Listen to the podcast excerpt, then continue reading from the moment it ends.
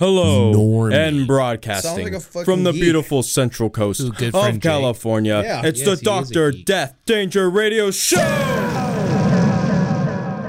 there's new music video came out. Oh, it did? Yes. How's it look? It was good. Like, the fucking, his homies do a good job. But the song. It's the last song he dropped, so. Oh, ah, okay. Just the video is good. I was hoping there would be more memes. I don't know. Let's forget. I wrote you figure out how quality that video.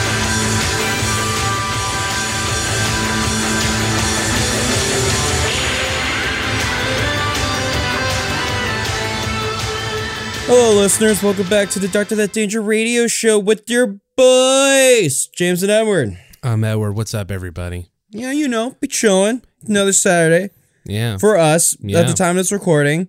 Yes. We're kind of back on schedule, which yeah. is nice. Crazy. Oh don't. What's good with you? Well- Any notes to say? I was thinking to myself something like the other day, um, because I was thinking, you know, man, I, I, you know, it's a shame we lost that last episode uh, when we originally talked about the last Dark Side of the Ring of football, because I thought that was one of our, um, you know, better episodes. And then, you know, the lightning round one didn't come out bad, but I just thought, oh man, it feels like one of the weaker ones. But then I thought about something. I was curious on your opinion.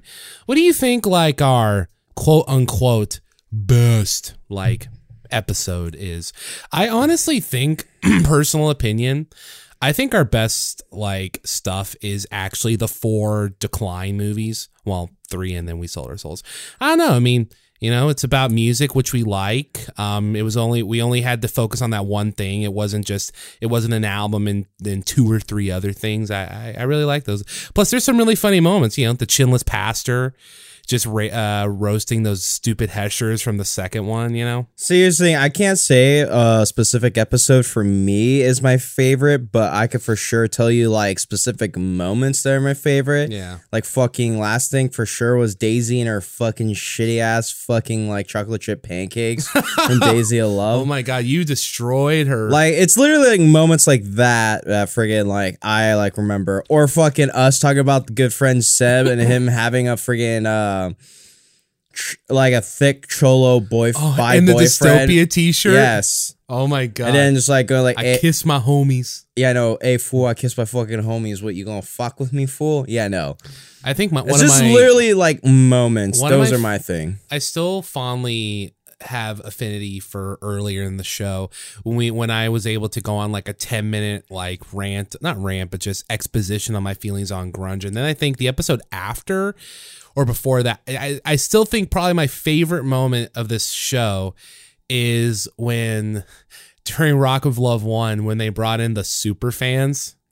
Oh fuck, the super fans. What that else? was like 12 minutes of pure insanity because it's like, oh, this super fan of like seven years, of five years, and the last one was like of two years. I'm about to say, hasn't Poison been a band from the 80s? Why are there super fans like not a decade old? Oh man, I it just Well, it, decade in fandom. Like they're Yeah. all like el- they're I all just- like women that were like past. yeah. I just don't know why. I just like. Just we went. I just we went. I went into hysterics. You went into hysterics. It was a good time. Because it was fucking dumb in concept. It's like, dude, Poison fucking Oh, blows. and the part that killed me was when they were walking down the stairs and they had a wind machine blowing their hair back. Oh yeah, and then all like the contestant ladies felt super duper threatened because like, oh damn, these chicks are hot, and it's like, who fucking cares? Oh, who was the one chick? Her name was Kai. Her name was just the letter K and then the letter Y. yeah, what the fuck was that? we need to get back to Bret Michaels. That's actually a thing we need to figure out. I've kind of Next been, episode, because we're finally done with Dark Side of the Ring and Dark Side of Football. I don't know if we want to continue. Well, I guess we should continue on and be completionists. But what do we go from here? Because we are done with Dark Side of the Ring. The thing we were most Oh wait, so is this the is was Dynamite Kid the mid season break? yes, Okay. What about Dark Side of Football? Was the Browns the break? No, there's another episode. I thought so. I think the next episode is the friggin' Cowboys like fans versus the Eagles fans. What Yeah, is that a is that a documented thing of football? I guess like they talk about fans being rabid in this fucking show. Hey, hey, hey! Which team's more white trash? The Eagle, the Philadelphia fans, or the Texas fans? Whoa! What? Here's the thing about the Cowboys fans. Like a freaking like big, next big town over from us, Santa Maria. It's like literally the football teams there are either the Raiders or the Cowboys. So Sounds like my dad and uncle, and I say that because my dad's brother was a And you- huge Cowboys fan. so that makes me question if Cowboys is white trash or Hispanic as fuck. So Well, when it comes to te- when it comes to when it comes to Texas and Southern culture, uh, Mexicans are pretty ingrained in that. Depends how south you go. yeah, Texas, Texas, and Mexico get along with each other. Although I, well they're right next to each other. well, they're right next to each other, but I mean, like their cultures are blended. You know, it's not just the Alamo; it's the food, it's uh, the Tex-Mex. Yeah, Like literally, I see more uh like the more cow. I see more Mexican cowboys than uh white cowboys. yeah. Someone, At least for me, who was locally in the area. I, I think Dad, when I was like a kid, told me a long time ago about Mexican cowboys, and I didn't like really understand the concept because he told me this when I'm like eight, and I'm like, but how can Mexicans be cowboys? How can and then Mexicans be cowboys? and then we went to because you've gone to the school in the same area as me since middle school. We've gone we we live in an area we live in an agricultural area with uh um a decent amount of uh agricultural Mexican kids that Yes. uh, uh no, good- just agricultural people in general. in general. Like, and then a good, literally- a good half of the Mexican the kids dressed ta- like, like- uh, cowboys. Yeah, no. Here's the thing: in the fucking town we're in right now, Yeah. the friggin' has like a good sized college. It's literally that college specializes in agricultural technology. Yes. and that's why geeks Like, from all over the shit. fucking United States go there to like for agricultural science. Like I'm sure there's other shit at the school, but Yeah. for sure its specialty is agricultural science. So Yeah. that is freaking. We do live in an agricultural specific area, but California is a very agricultural state. Yeah, believe it or not. We've It's got more just- than avocados. Yes, freaking hella more. Fuck, there's like so much shit. Yeah, no, California is a huge agricultural state, and our produce is pretty pretty primo. Because that's the meme, I guess. I have several friends that live out of state, as you know. Good friend, good friend John lives in uh, Wisconsin. Good, Oh, friend, yeah. Good friend Moira lives in Washington, and just that's the meme. Is that You it's like- guys it's have like- water bottles and avocado. no, no, no, no, no, no, no. It's not that. It's it's uh no for California. It's uh you've got avocados, beaches, and you're always on fire. That's what we're known for. No, we're about to be on fire. It's getting hot now. And I guess the music industry, and I guess most of the music industry being over here too, and Hollywood. I guess, but it's mostly the avocados and being on fire. Yeah, let's just say avocados and being on fire because yeah, there's been fires. All right then. what are we gonna do next though? Uh, we have an out. Oh, you're talking about plants. Well, um, I don't know. Do you want to do another show? Do you want to tr- keep trying to find movies to do? Well, just saying, do we want to be completionists on Dark Side of Football? Do you feel motivated on that, or do you just want to? I mean, like, this. did you feel more? Just you know what? These Dark Side of the Football episodes have been pretty entertaining. we could do the next one. So I- I'd be and down. vibe and vibe with it. If Yeah. it's just like, bro, let's do something else, then we will. Because we can't just stop denying it. We got to get back to fucking Bret Michaels. Yeah, no. We got to get them ratios back. But let's start things off. What did we listen to this week for this episode? Well, I listened You. to. Uh, I did not because I forgot till last night where I was like, oh, fuck. I was supposed to listen to that fucking Pearl Jam album. Shit. we listened to Pearl Jam's debut I record. I listened to half of it. Now, what can I say about Pearl Jam that hasn't said before? Well, I can sum it up in a couple phrases.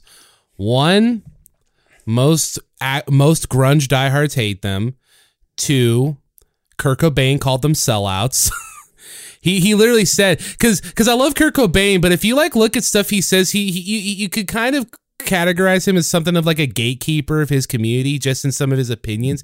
And yeah he thought they were sellouts. Um he he said that uh he felt that 10 their debut album when it came out he didn't feel it was a true contemporary with like nirvana and alice in chains stuff.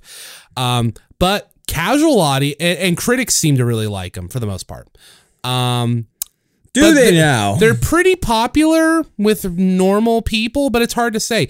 They released three quote unquote banger albums after another. This, then Verses and Vitology, which have their biggest songs on there.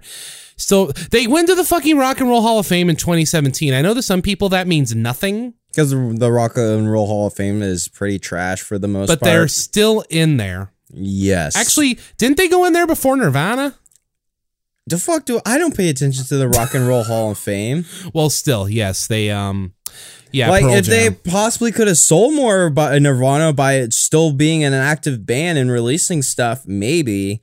Like friggin', I don't know if they have a singular album that has sold more than like Nirvana's most highest selling Okay, album. no, never if mind. you're talking about Nirvana went in three. Year, Nirvana went in in three years before them. Okay, yeah, years. All right. Thank you for correcting the nonsense. But then, yeah. All right, let's talk So yeah, it was ten. Their first album. It's their best selling and it's their most legendary. Sorry, I'm just getting a timestamp. So tell me about the first song. First song's called Once. Uh, it starts off with this slow ambient kind of thing, and then um, and then eventually the music comes in, and I was like, "Oh shit, here he comes, Eddie Vedder, King of Jarl style." Now listen, as a fair man, the song is fine. It's catchy. It's not grunge. But um honestly, something interesting I've noticed about I noticed listening to this album, what it really sounded like to me, listening to early Pearl Jam here. It their sound kind of reminds me a lot of this band called I think it's pronounced Live or Live. They they they put out that that big single called Lightning Crashes. If you listen to their first two albums, Mental Jewelry and Living, I think it's the other one's called Living Copper or whatever. Their their sound is similar like this. They have this like weird um half you know like um kind of jammy rocky feel to them there's a tiny bit of funk too uh but So- yeah well, yeah, cool. uh so yeah um So yeah, what is just your overall the song the song's fine You know, I said the first song that I because I actually listened to it. I said, like, you know, it's a fun opener. There is a, I will admit, the fucking guitar player of this band can actually play his instrument. so yeah that's one I'm not highlight. gonna discredit. I'm not gonna discredit the guitar player. yes That for sure I can say is uh, legit. And I say it's a fun opener because listen to fucking Iced Earth. It's like, you know what? I actually like this song. You know what? I would rather listen to this. It feels fresh and exciting. But then fucking next was Even Flow. And guitar hero 3 y'all dude, I can't say, I don't know what, but I just said, fuck Even Flow. The song is the worst.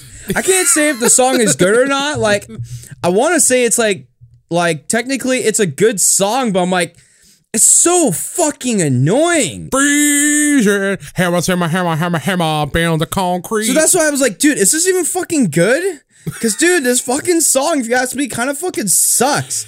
Like, this is one of the big songs of the 90s. Um, it's so bad. I'm like, well, maybe it's not bad, but it's just so annoying. it's just like- catchy. Is it? It's just so repetitively in your face. This uh, hand this song almost because there's three big singles off this song. Well there's four actually. But the ones that matter are this one alive and jeremy. So like oh no no uh, uh sorry and black. Black's the fourth one. So all four th- all four of them are popular. This one was i believe the most popular. So this is the song that got people's attention about this band. So uh, I don't. It's not even like fuck. I can't say if it. See, What do you, I- do you have a- think it's good? Do you think the song is good? I, well, the my thing, my problem with this one is the same with Black. I've just heard it too many times on the radio since I was a kid. See, that's the thing. It's like it could be like, but sometimes like a song you've heard over and over again on the radio. I don't. Well, because my feeling on the album is weird. Like, Because dude, I, could listen to an I annoying Metallica kid- song on repeat, and like I don't think that's bad, but this is just annoying. Well, you gotta figure, what's the- like, dude, what's shut the this most- fucking off. what's the Get most this out of my common- fucking face. Well, you got to figure what's the most common Metallica song you're gonna hear on the radio? Uh, Enter Sandman, probably. yeah, if you heard Enter Sandman or like Fuel on repeat, I would rather listen to those two than Even Flow. I'll say that. I'm just saying, it's like you would say like a better, yeah, like a better band, or you could even say fucking Nirvana. What's a song that you hear? And re- Fuck, dude. oh, I- Smells Like Teen Spirit is the most common one. Then after that, it's probably either About a Girl or Come as You Are or something. or, heart, or friggin' heart shaped box or something. Heart Shaped Box. Yeah, yeah. Sorry, it smells So, like uh, Teen Spirit than Heart Shaped Yeah, Box. just think it's like I can listen to like smells like Teen or Spirit. on Alice in. Chains, uh, Man in the Box. If we're talking similar, I can handle like Man in the Box more than fucking Even Flow. Even Okay. Flow is like I can't handle this song on repeat. Like maybe it's the first See- time you're listening to it, it's like good, but it's like it gets played so fucking much. Much. This sh- song just needs to stop. Go I, uh, the fuck away. I completely forgot about this. I guess I blocked out the memories. But when I was a kid and really getting into music, I, grunge was one of the first things I went to besides you know heavy metal. When you burned me, metal 'cause ugh. because in high school he James had burned me and Justice for All, Black Album, and then Painkiller, and those uh you know check so I listened. this metal shit, so bro. I, so I listened to that on on repeat, but I eventually found grunge because Dad had played Nirvana and Dad liked Soundgarden, Pearl Jam, and Alice in Chains. So I eventually went through all of them. I actually remember as a boy listening to Ten decently often. I used to actually kind of like this album uh, quite a lot. I don't know when it was that I just started all the random Pearl Jam hate. I just just one day I woke up. I don't know what it was. I woke up on the wrong side of the bed and I woke up and I was just like, man, fuck this Pearl Jam band. All right, so I've ranted on how much I don't like even. I think the song's okay. Okay. Like I said, I've just heard it too much. Then I wrote the next, like the friggin' like Oh yeah, song three. Alive, R- Rock Band Two, y'all. This Yeah. isn't Rock Band Two. And I just like wrote down, not gonna lie, the song is boring. Like the guitar solo as it's fading out was pretty cool, but I'm like, yeah, the big rock ending at the end. yeah, but I'm like, dude, this song's hella boring. Uh, and, you know, it had memorable riffs. Uh, in Did you know, it? I don't remember shit. Bow, bow, bow, wow, wow, darn, bow, bow, bow, wow. I don't know. I, I, I always still kind of like this song, uh, just because, and, and I like the guitar work. That was what I was gonna say. Is that I, I always forget this, but Pearl Jam's got because they have a lead in rhythm guy. They have good guitarists. No, I literally for, said first thing. It's like Pearl Jam has a really good guitar player, And Eddie Vedder is a shit. musician, so he knows how to like write songs. I don't. I think the song's fine. I didn't. I didn't hate it. The But it- fourth song. Oh, sorry. I was, oh, yeah, no, yeah, you no, no. You, you. I don't know if you have No, more thoughts no, on no, no, Alive. no. Uh, oh no, I already said it. It's like the song was boring, but the guitar solo was good. But that was like two minutes of like It was like a two minute guitar solo. I'm like, fuck, dude. Can I really handle two minutes of shredding? like, literally, your songs are boring, but then you have a good guitar Player. I think the guitar solo in Painkiller was like almost two minutes. Yeah, but like, friggin' Pearl Jam seems like they rely on their guitar player shredding. From what I've listened so Well, yeah. far. What else do the songs have? They're not like Nothing.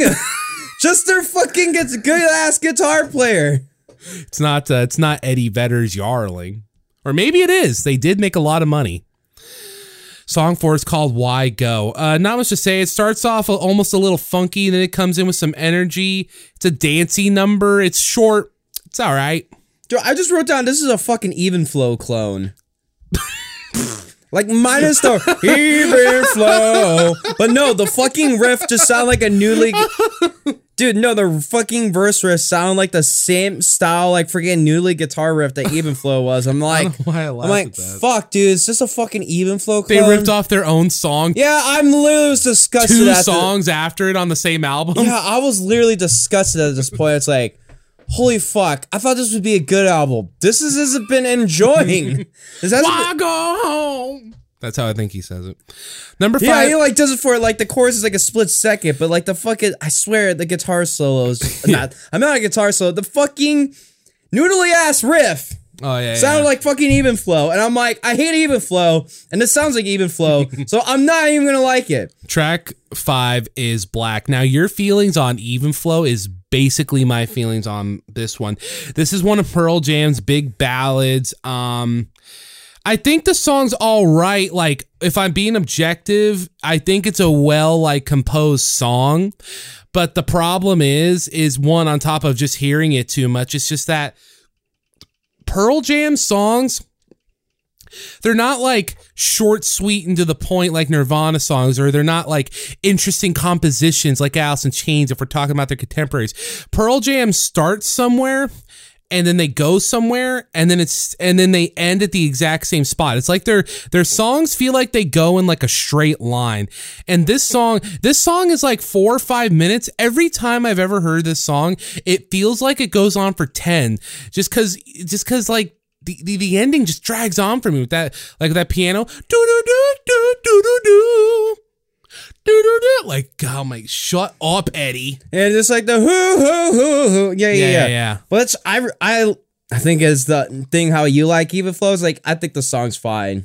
Like I was like the ballad single. I think I've heard this one more than even flow Yeah, no, I think I'm more cursed with even flow because it's Guitar Hero. But I wrote down it's like it's the ballad single, and I uh fuck with it. So. Number six is Jeremy for me this is the last So wait, Jeremy was the next song. yeah yeah yeah So for me, Jeremy is like the last thing that you could call a high point for this record. It's dark, it's moody. It has an interesting story. Uh, it's ba- it's uh, well, the song's actually based on like two stories. The first one's on a kid named Jeremy who uh, committed suicide in front of his class in Texas, and the other, I think, like the second verse is about a boy Eddie Vedder knew in school named uh, named Brian, who was a rowdy kid that Eddie like got in fights with. Um, a, sh- a short opinion is of it. Um, it's uh, I, I actually think it's good. It's got a you know it's got a good message. Although I'd never seen the music video before until you watched it today. Eddie Vedder looks like a fucking geek in that video because like he doesn't. He's like making these weird Jack Black faces, and he's like all sm- make all these smirking, smiling things. I'm like, bro, this is a song about suicide. Like, should you really be trying to look like a quirky badass right now? but it's okay because you know 20 years later he would then make a ukulele album so all's right in the world but yeah jeremy's fine You know, I wrote well compared to fucking even flow, and it sounds like you with like whatever the last song. It's like you know what? Yeah, no, Jeremy's fine. Just Jeremy spoken. Like you know, that's a I good could- chorus I just can know. I could say it's like you know what? I could fuck with it. It's not bad. yeah I'm not liking this band, but like the la- the past two songs have been good. Like they've been good. They haven't been offensive for the most part. Well, offensive because you thought the battle was offensive. You know what? The fence is that they won't fucking end. Like literally after three minutes, I was like the song could end perfectly fine, but they keep fucking going. that's the thing it's like there's and not so- in a good way of going. that's the thing a lot of their songs really aren't that long but they feel long like okay what are you talking about? No, They're no, no. like five minutes. well actually hold on, let me find the track listing real That's quick. kind of fucking long if you think about it. uh here we go 10 uh yeah here's the track listing um Um, yeah i know great radio I know, great radio. almost uh, oh shit yeah you're right Dude, they're always like, I was like, dude, shit, this first is song's al- long. first song's almost four minutes. Then then even flows almost five minutes. Alive's almost six minutes. Why goes three minutes. Black's almost six minutes. Jeremy's five minutes, and then the next four songs are under five minutes, and then the last song is nine minutes. Bruh. Bruh. Speaking of which, let's Oh. talk. Let's talk about Oceans. It, the yeah, O- so this is point. I have not heard the rest of the album, so it's all, all Yes. you, Ed. Oceans Tell me with passion what you thought the rest of this album was. Oceans is a two and a half minute acoustic interlude. It's pretty and not much else to say. See, unfortunately, I probably could have said more about that, but the problem is, is that do you know how many minute to a minute to a, a minute to about two and a half minute long, a pretty acoustic interludes I've had to hear listening to Iced Earth? I think I've heard every pretty acoustic interlude I could variation I can hear. So wait, this is all you had a fucking pretty like interlude or the song? Well, no, it's it felt like it. Like there were vocals. It's a song, but it's under three minutes. Which, which for any that other sounds shocking. No, that's just it. For any other band, you'd be like, oh, that's a regular song. Why are you tripping? But Pearl Jam's just assaulted my ears with four, five, and almost six minute songs for like the first half of this album. So it it, it feel it threw off my equilibrium. Song eight's called Porch. It starts with eh, the first vocals that Eddie Vedder says in this song are "What the fuck," and I thought, and I got a laugh out of I would have quit. Fuck. Like I'm not. Yeah, I'm- he says, I'm "What the fuck." That's how he starts the song. I'm not a fan of what I've been listening to. Like the singles are fine, but I'm like, if the rest of the album is just fucking as bad as like everything else, it's like, dude, no. And It's- if I hear that, what the frick, and I was like, That's what he said. Hold on, let me find it. oh, he just says, what the frick. Well, it makes me sound like this one dude that we used that used to creep around my pad. Uh, what's it? We could say good friend Kevin, where Ah, we had an impression where he's sitting there, and he's like, you go like, what the fuck? God damn it, Skeeter! yeah, yeah. What the fuck? That's why I was like, what the fuck? Okay, here it is. Oh shit, he said it right there. Okay, hold on. Let me put it in front of the thing. It does it so like in a normal talking voice, yeah, like, listen, listen. what the fuck? Is this? What the fuck? Like, what are you talking about, bruh? Bruh. Uh, what are you Uh, doing? But yeah, it's a, it's a, it's an up tempo rock song. Again, it's not grunge at all. Well, is it fun? Yeah. Well, it didn't really grab me. It was there, but I wasn't bored. I'll say that. Okay, that's nice. It's funny. I wrote here. I didn't. I wrote here at the end of track eight here, porch. I re, I literally, which I just talked about. I literally said, well, at least they put all the filler at the end. But I think half this album's filler. It's just that it's not that the songs are filler. It's that that the songs have filler in them. four huge singles that basically carry them for whatever how long was a career. But Yeah. basically, the rest is just filler to fill out that fucking vinyl press format or Yeah. whatever. Track nine is Garden. It's pretty, but not very engaging. Catchy at times. Nice solo halfway through, but then it just kind of devolves into a weird jam at the end. Wow, you're really convinced me to make me want to listen to this album and not listen to this album. Like literally, I was not stoked that I've listened so far. You're making it. I'm glad we're like just. I'm gonna have you review the rest because I.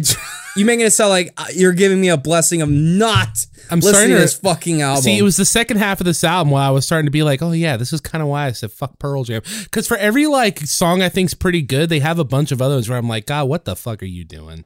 Anyway, track 10's called Deep. Uh, it starts off to me, it sounded vaguely stoner rock.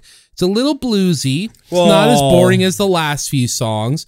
And this is where I wrote, I always forget Pearl Jam always has pretty good guitar work. And I must say, the guitar work in this song and the last few and the last one, I mean, yeah, no, Pearl Jam has good guitar players. yeah, it doesn't save you as a fucking band. It doesn't save this album. Well, technically, John Scha- technically Jon Schaffer is a good guitarist, and that didn't save Iced Earth. No, it did not. he had talented players, but can't sa- won't save them for shit. If anything, it was overbloated bullshit, bro. Only eight so- like you had eight killer songs. Why did you need like six filler? Leave no. Ah, stop. You're And killing then- me. And then the last song is I wrote here track 11. Hey, I thought this was called 10 cuz you know, it's 11 songs on the album called 10. Cute. The song's called Release and my dumbass was like release like what? Like with sex? But no, I don't think the song's about sex. The song, um, this album ends on like this. The, the song is slow, uh, dude. But is it like good slow? Does it like I'll slow tell you for this: Eddie? Eddie Vedder goes. You thought he was yarling before. He goes Super No, Saiyan. is this like a good slow, like fucking the Melvin, like their contemporaries, like the Melvins? No, because the Melvins would have had a slow song be like sludgy and heavy. This is like, it's not even like a ballad. It goes for like this kind of ambient thing. Like it, it it's not a jam. Was It's- it good ambient? Like, cause No, like, no, it was at time. It just didn't need to be nine fucking minutes. Well, because here's what happens. It objectively sounds good. It had a good use of wah pedal. But then, like four minutes in, there's or after four minutes, there's like a minute and a half to two minutes of silence, and then they Wait, c- of silence. of silence, and then for the last few minutes, and, and, Wait, wait, and I was wait. like you mean silence? like where pure silence. So is this a fucking hidden track? That's what I didn't. That's what I was thinking because I because it happened and I looked down at my phone because I'm like, what the fuck? And it, this was at four What minutes in, and I looked down and I was like, what, What the, the fuck? Why is this a nine minute song? What the fuck? And then some ambient percussion emerges from the shadows, and then they start just jamming again for four minutes with no like clear direction. They're just vibing. It was wasn't bad. I was just confused, and I was just like, man, of all the albums and of all the bands to like have a secret track, it's this one it, it ended on I don't want to say it ended on like a flat note. It just kind of ended on a note where I was just like, eh, well, okay, It sounds like a flat note. little bit. So, do you want to hear some of the uh, critical reviews of this album? Please tell me what makes it All like. music, five out of five stars. What? Blender, five out of five. Chicago What? Chicago Tribune, three out of four. Entertainment Weekly, B minus.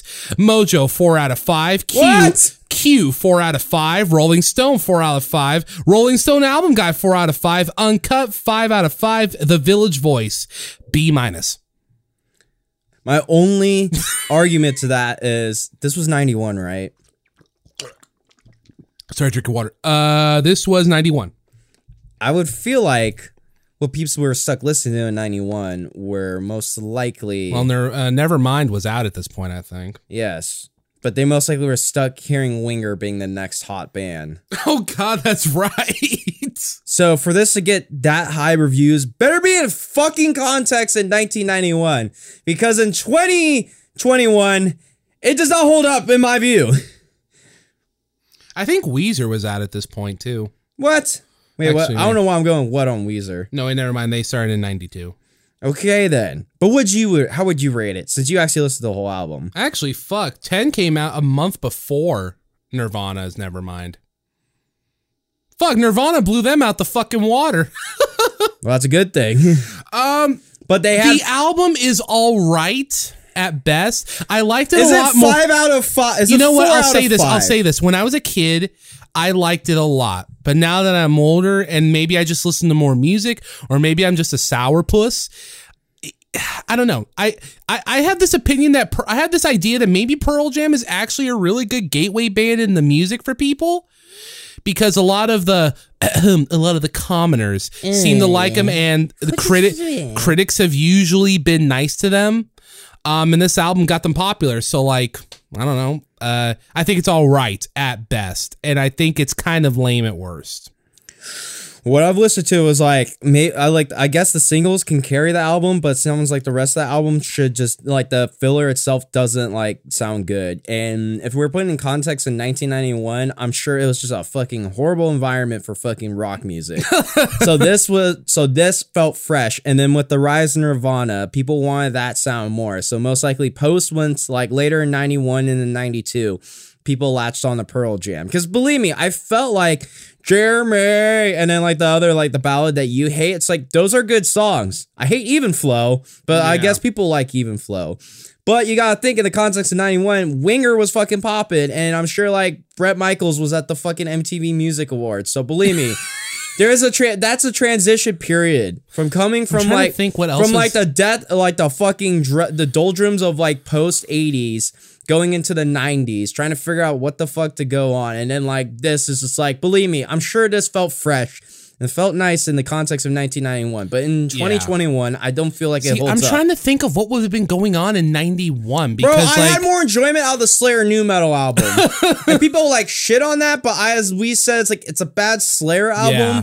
But it felt like fresh enough where it's like, oh, what you want more? Because believe Slayer just continued doing the same thing, and it was just like, Yeah. you just ignored it. This you didn't felt ignored, and like some Yeah. of it's like fine, but like because like I'm trying to think. at least of, it's like it, but challenge myself to listen. I had more enjoyment listening to Slayer new metal album, Mm-hmm. even the fucking Machine Head album, because that's bad, but like I can get a good laugh, and it's Yeah. like it challenged me. This was just like trying to challenge me. It's like, oh fuck, this is just slow, bad, and jammy, and Yeah. just goes on. Like if I care to fuck about like good guitar playing and musicianship that where it's like this I can understand that dude's killer but that doesn't I don't vibe with that much. Like it's cool when you're young and you're like dude that sounds like it's exciting and it like something they could latch on whereas like friggin' uh that looks super cool. I want to do that but for me these days like I just want good songwriting. it's really it's really interesting because I was doing some Google uh I was doing some Google checks while you were talking and like because I was trying to think to myself I'm like what would have been going on in like in like between 90 and 91 and I thought of a few things off the top like because you know in 90 um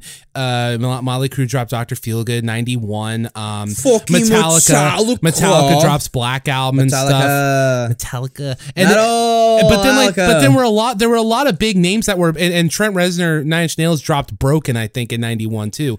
So but like I'm trying to think there were a bunch of big acts that were going to be big but they didn't drop their stuff until 92 like Rage Against the Machine, Stone Temple Pilots. So I was I was looking around but I was trying to think like the only other like notable things I could think of is like Cowboys from Hell came out in 1990. but I don't think like, that blew up freaking it Pantera. like- didn't. and so like until until like Nirvana dropped Nevermind and changed the world overnight. I was I was thinking, man, that's an interesting period of time because like you know Black Album you know made a big splash, but just oh, it made a huge splash. Don't even deny that. Oh, of course. I don't know. It's just, oh, I don't know. It's just I was just really thinking about it because I'm like, what were people listening to that led to ten being popular? I don't know. And and, and I was just doing that right now. And it's just really interesting because ninety because 1992 is when like a lot of the stuff we're familiar with really started like coming up. I know. I think um I think Chili Peppers were supporting uh because Mother's Milk came out in '89. I can't remember when Blood Sex Sugar Magic came out, but. Because yeah, no, the year of 1991 was I think Faith basically No the, More like, was tra- out at this point too. yeah, whatever. It's just saying 91 was really the transition of like what was the poppin' of like the 80s is now going into what we know as like the, The 90s. 90s. Yeah. The early midnight. Early really midnight. interesting. But yeah, so that was Pearl Jam. What do you want to listen to next? That was a good question. Um, what to fucking listen to next? Well, I don't know if you remember, but last time we were here, um, I said, you know, if you don't want to consult the book again, we could always, because I, I told you it came to me a few, few days ago. I was like, you know, because I was listening to Guns N' Roses and I was like, they only have like five albums or six, I think. Well, do we want to? I don't feel like going on an album like challenge yet. Okay, sure. Free. I don't feel like that yet. Maybe once we're in Bret Michaels and we're on like a seasonal thing, we can go in the vibe of that Sure. and stuff too. So we can either go to Lul or the next challenge is I'm working on a fucking live audio project. I got the idea while chilling's like, hmm, I wonder if I should have Edward critique and roast the Corpse Story live like release we're about to draw. god. so I don't know. You want to do the book or do you want to roast my band What do you want? in a live context? What do you want? No, more? your decision. That's what I want. Don't make me decide. I want you to decide. God. Uh, fuck. You know what? Fine. I'll I'll roast Corpse Thrower. Oh, you're gonna roast me. Okay. All right, sweet. Hopefully, I get it done this weekend. If not, bring out the book just in case. Okay. Let's get to the book. Pull up Blue. He's getting up. He's staring at the book with his dead straight eyes. He's shaking the fucking whatever the fuck this It's a shelf. dude. shelf thing bullshit. No, it's literally a shelf. The shelf. All right, do the thingy. Okay. Loud and proud because you're very far away from the mic. Okay. Here we go. Left, right, forward, back, triple D, on the attack. Okay, so I opened it up on a thing. We can either listen to Belle and Sebastian's Tigermilk or DJ Shadow's Introducing. Tigermilk sounds more interesting. Okay. Dude, it's a fucking title called Tiger's Milk. I'm like, what the fuck? Okay, I might be wanting to check it out. The album cover is a naked woman in a bathtub breastfeeding a toy shark. What? Yeah, look at this. Yeah, well, I'm trying to. So it's like 10 fucking songs. 1996. They're all like, there's the longest song, like, there are two five minute ones. The rest are like three minutes. I am very. I'm very curious about it, but I'm gonna, like, you know what? Just keep that on notes. Hopefully, you remind me. And if not, I might forget listening to that and you'll be stuck reviewing alone again. I hope not. Whatever. Well, next time you are reviewing alone because you were like going to be roasting my band. Oh yeah, that's right. If, if you get it done. If I get it done, it depends. Like, like I've gotten right now. I've just got the bass mix, but now I got to go through all the rest of the songs and get them all like in order and stuff, and then make the artwork. All right, we're gonna take a quick ish bathroom break, and we'll Okay. come back to Dark Side of Football. All right, listeners, and we are back to talk about fucking Dark Side of Football. What do we watch? The, what was this episode today, my dude? Today's episode was on the Cleveland Browns. Specifically, the episode was entitled literally, Why Can't the Browns Win? And when you told me this was going to be the next episode after, you know, rocky start with the Chad Johnson, but then into the weird world of Bill Belichick, the crazy world of with the Raiders, the darkest shit playing through pain episode, and then the mid-season or the episode before the mid-season break for Dark Side of Football is Wait, is episode six the mid-season break? well, you said there's no episode after the. I don't know if there's an episode Oh, oh, after oh. six. I can like look. It's been well, like two weeks. Well, still, uh, yeah. Um, this coming after the Play with Pain episode, I was like, what? But uh, this episode was interesting. I'll say that. it was an interesting episode. It wasn't much dark, but it was interesting. I don't know, but friggin', I will like. um it, it is a D word. I can, I will say that. Which basically, like the rest of these up, like how all these Dark Side of Football episodes, I could give specifics, but literally, it was just a roll call saying the Browns sucked. Yeah. And, like- no, no, literally. It was just like in various reasons of like the whole rocky life of like the whole rocky life of the like the Cleveland Browns.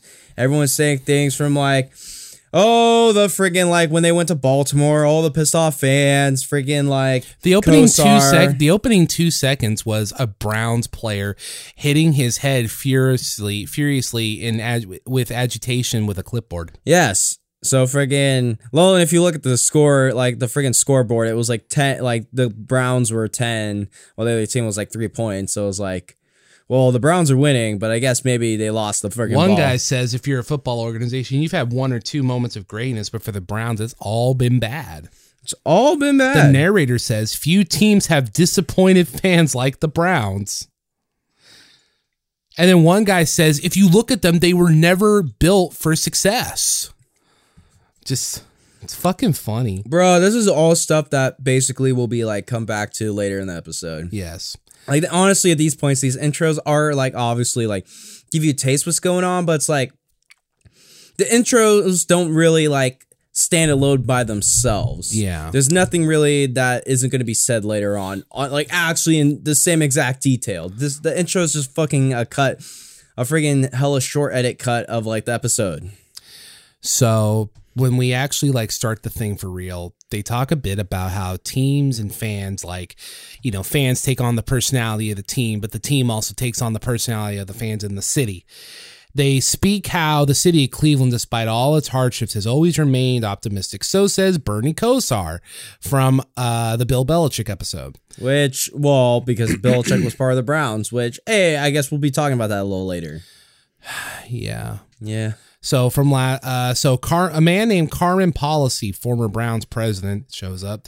He speaks of how the community in his day was, uh, you know, in the in the old days of the Browns was uh, basically a bunch of steelworker bros being bros and supporting their football team, working class kind of guys. I think you skipped over some stuff because, like, I have here, it's like there's talks of like Cleveland being a loser D tier city, criticism of terrible management, dog pound. One dude talking about the dog pound, like when the Browns actually score, he actually goes up and hugs the peeps in the dog pound. He smells like a brewery from all the beer spilling. Someone says Browns fans are like basically this is their motto of life, their mantra: God, family, and the Browns. And the Browns, Yeah. That's the importance of their life. Then we're at friggin' Ca- at Carmen, at friggin' Carmen Policy, Yeah. and he tells us about like he's from like Youngstown, Ohio, and it's a very community oriented environment, and that's kind of how the Browns fans are. It's a very like community, like a tight, basically a tight knit community for the most part. They talk about a man named Paul Brown, who they actually is the reason that they named the team the Browns. Uh, they talk about he was an innovator. He uh, he's the first guy to put radios in the helmets. He hired black players. He was he was he was Cleveland's Al Davis in a lot of ways. I think he predated Al Davis, but I might be wrong. Maybe a little bit. I don't know. This is this, like here's the thing. They like go hella back in the history of the friggin' like Yeah. Browns. They- like like or at least just the history because like a lot of this stuff was like I guess a golden time period of the 90s and like the 2000s where maybe football was most important and documented or something. I don't know, but like they talked about they're like going back to the 50s here and shit. Yeah. Like it's like damn, we're going he- way back in history. They mention they eventually, under him, they win three titles in six years. They speak of Jim Brown putting him on the map, but then Jim or Paul Brown? Sorry, yeah, sorry, I meant to say yeah, uh, putting them on the map. But then they get bought by a guy named Arthur Modell, a rich guy who bought the team with, and this is a quote, barroom money. Barroom or borrowed? I thought he said barroom. I thought he said borrow. I couldn't really hear. I thought he said barroom. Well, borrowed money was like, oh, so you just like you bought the team with fake money, but then I realized, oh, barroom money. Whatever, fuck. Let's just say barroom money. He bought him with money. it was either or. He bought him with money that I don't know if he should have been having that money. and he buys the team and eventually uh fires Paul Brown. They point out they paint the narrative to basically be like, and it sounds pretty true. He was just basic basically a rich boy fucking around with money and destroyed the team's legacy single handedly. Yes, the very little legacy they had. So correct me if I'm wrong, did I get this right? So then Cleveland like gets caught on fire. Well, what they talk about is like all the that Cleveland used to be a friggin' like manufacturing town, but around the seventies, the manu- the manufacturing jobs start going away. They talk about like all the fucking toxic pollution in the river, and the river itself would catch fire pretty often. So that's the one thing they talk about getting caught on fire is the river getting caught on fire because there's so much fucking manufacturer waste in the fucking water. And uh, when all that hardship was going around, um, I think it was Bernie Kosar that said this. Uh, football was uh, the town's only saving grace at that point, you know, pleasant distraction and all that. And like the Browns did well at like the very beginning, but then basically they were on like a 16 se- like they lost they had a losing like they had losing records for like 16 seasons. Yeah. I'm just like, fuck, bro. D'Qwell, uh, D'Qwell Jackson on, uh, he says, he, he talks about when he played for the Browns and he said there was a point because, you know, losing that much gets to you. He literally said that when he would tell people he played football, he would try to tell, avoid telling them he played for the Browns. Dude, Nicole Jackson went the fuck around. Yeah, no Like, fucking in kidding. this, like, no, How long did he play football? In this documentary, like just in this documentary series, he's in like almost every goddamn episode. And it sounds like he was on like a different team every episode. Yeah.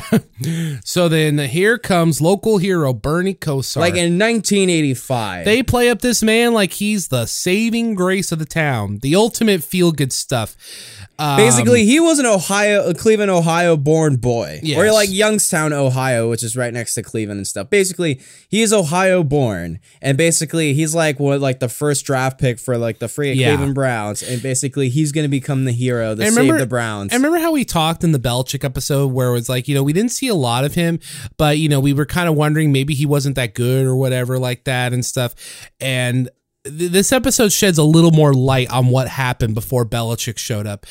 Um, so he gets there, they're doing all right. They beat the Jets in a great game. Well, in the next year in the 1986 Yeah. season, they won like 12 games Yeah. and they beat the Jets in like a playoff game in a double overtime game. but then they start, but then they lose two playoffs in a row against John Elway's Broncos.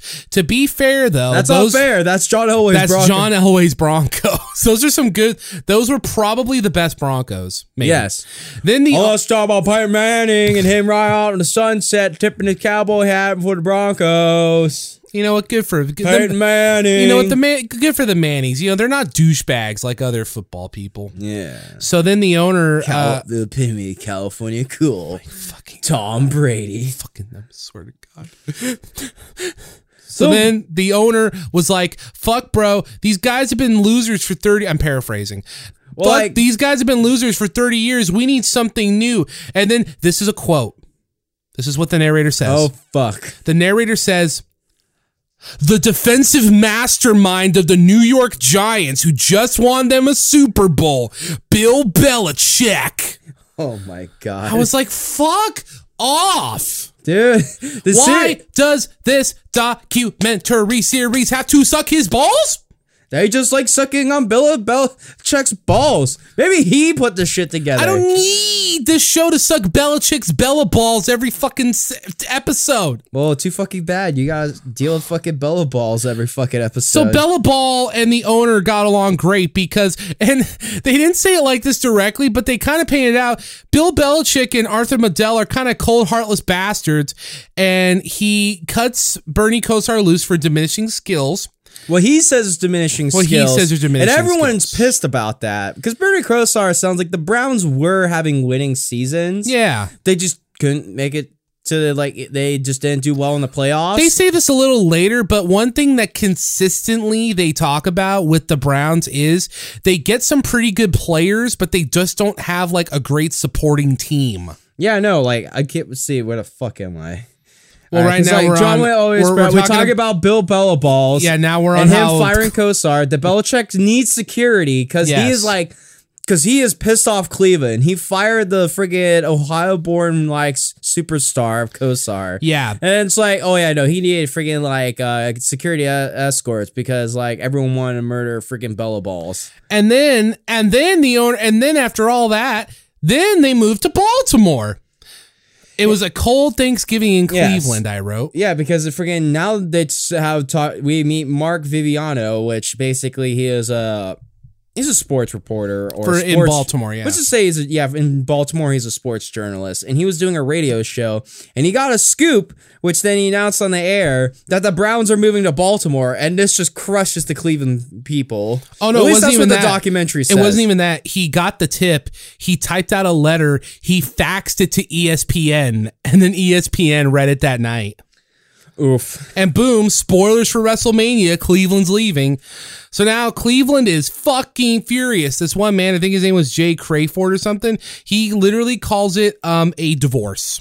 Basically, it's just Modell like is- they're. Pi- I think they're just more pissed at Modell. Yes, Modell They're just is sad that their team just been like ripped apart, like had just ripped, just friggin' like gutted. Which, by the way, they showed this more in the opening, but like when the Browns were gonna move, they fucking ha- showed people picketing and like marching in the streets, and motherfuckers had caskets. Oh, and also fucking dolls where they're like of like friggin' Art Modellas. they're like hanging these dolls. But this wasn't like my Raiders story where they did it with the Broncos. Oh no, they built the stand, they built the trap door. they built a working trap door, then the puppet, and then they actually dropped the thing. They they built a full on fucking just hangman's gallery for this Arthur Modell. Yes. For Arthur, they're a shitty makeshift Arthur Modell. I think Cleveland really hated Arthur Modell, especially when he moved the team away from Cleveland to Baltimore. This guy kind of reminds me of how Mark Davis fucked up the Raiders, and now they're in Las here's Vegas. the thing, like now they didn't really like say much on like the Browns during their life in Baltimore. They really didn't. They just because they talk about how Arthur's hated, and then they jump and they're like, now it's 1999. Yeah, that's the thing. So it's like we don't know if like what was their what was the Browns like? Wait, were the Browns even a team when they moved to Baltimore, or were they something else? Or I thought they got to keep the name. Like were they still the Browns? Because they like made it sound weird on this documentary. Because Yeah. now we're in 1999. Cleveland basically they like said it's like oh it's like now the city's rebuilt. It's more Yeah, they've got coffee clubs, the I Rock just- and Roll Hall of Dude, Fame. yeah, I just wrote down it's like so Cleveland became a gentrified city, and the Browns came back. So in comes Let's be real here. That's what it was. Like they made it sound like the town became hip. It's like no, they just basically that's what gentrification is. They took the shitty like slums of Cleveland. Yeah. people money came in, and now they like like most likely charge the crap out of it to make it all like like a what was a D tier city to a B tier city. I mean, they maybe the- an A tier. I don't know. I've never been to Cleveland, Ohio. I mean, hey, you got to remember, man, the heart of rock and roll is in Cleveland. And I'm about to say, and like late 90s, yeah, no, I heard Cleveland was a fucking sketchy ass city for the most part during late '90s. So maybe doesn't gentrific- surprise me. So yeah, no, maybe during the basically around the Y2K like period, friggin' yeah, uh, Cleveland got gentrified out and became a hip city. So in For comes, the most part. So in comes Al Lerner, another rich boy from New York, but he actually gave a shit, and Cleveland actually liked him. Uh, he was able to do everything that uh, Arthur Medella wanted. Uh, he kept the name. He got them an expansion team, and he Oh, what the got. fuck's this expansion? Dude, they kept I talking about don't know. I was hoping you knew what that was. I was. didn't. I was like, what the fuck is this expansion team? And he got them a stadium. So life is good. Yeah, I know. Like Cleveland got gentrified. It's like I keep being an asshole about. So then now the pressure's on, and then draft comes. Well, we meet like Carmen Policy because he oh, talks Oh, yeah, about yeah. being moved from the Niners to the Browns, and then the fucking draft pick comes, and they're doing the whole like friggin' Bernie Kosar thing. Seems like they like what we had the same issues with Al Davis. It's like, well, we had this one thing that kind of helped us. Let's try it again. So let's get a Ohio-born bred boy. a man named Tim Couch who no one wanted. The fans weren't happy with the pick. Apparently, some of the people in the organization weren't happy with the pick. They wanted a guy named Donovan McNabb. Oh, I wonder what happened to Donovan McNabb. Fuck, when they said it's like they had Donovan McNabb, I'm like, oh, bro, what? They could have got Donovan McNabb, but Yeah. They wanted something that fit more the team right because they they were thinking it pretty like through and through but i think they wanted to like they were thinking more of like the environment and the community of like cleveland and the browns Yeah. more than having a winning team Then, uh, oh, and then they, um, like straight up, there, there was one guy that said he was like, yeah, I think even the narrator said that he was like not the right choice. The narrator roasts the selection process. Um, well here's the thing it's like they get selected and it's like it's whatevs but then they're doing but they get to play the preseason hall of fame game Yeah. against the cowboys and they beat the cowboys yeah. which is like oh damn this is like good signs to come but then they talk about the season being eh Yeah, because like I said, the narrator literally says most teams drafted players with scienti- with the scientific approach, crunching numbers and pouring data to determine probability for success. Then there are the Browns. Then They are the Browns. Then they also drafted a guy named Day. Uh, I think his name was Daylon McCutcheon or something. Or something like that. Because here's the thing: it's like they talk about winning the like preseason game with the Cowboys, but then they just talk about like I guess there's a fierce rivalry of the Browns versus the Steelers. And I think it's because of this game because the Steelers fucking creamed the Browns forty three to zero. yes, and like I guess now That's Cle- like when you play one of that's like when you play a Madden game against someone who's not good at sports games and you just beat them like 65 to 12. yeah, no, it just freaking got murked. But I'm like, how's it much of a rivalry? Like I feel like a rivalry needs a little back and forth. It's not a rivalry. P- Cleveland's just mad that the Steelers beat them. Yeah, they're just mad at the fucking Steelers. So the idea is Couch was an all right player, but they put him in charge of an expansion team and he didn't have good players to back him up. Dennis Northcutt on, he says he felt that uh, uh, Tim Couch was under too much pressure and he just crumbled. So then I think the next season the Browns go 2 and 14. Fucking oof. Dude, basically, it's like, dude, what the fuck? And they just talk about basically they would have a good quarterback coming out of the draft, but yeah, no, crappy support. But team. somehow, some fucking way, they get another first round draft pick again. Yeah, it's like that's a common thing. It's like Browns get first round draft pick. I'm like, bruh. I'm like, who the fuck do do, you get- they pay off? I was to say they either pay off or it's like, all right, whoever's the shittiest team, you get the first round draft pick. to make it fair. yeah. So hey, get someone good. And then they're But like, they don't. Spoiler alert.